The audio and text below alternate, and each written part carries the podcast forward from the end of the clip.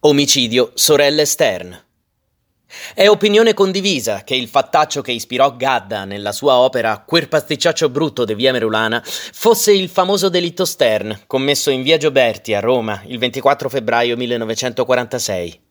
Ne furono vittime due anziane sorelle, trovate in casa con il cranio massacrato, probabilmente da un'ex cameriera e da una sua amica, che avevano loro sottratto gioielli e valori. Il delitto resta ancora un mistero e ancora oggi non ha una soluzione e anche il movente non è mai stato accertato.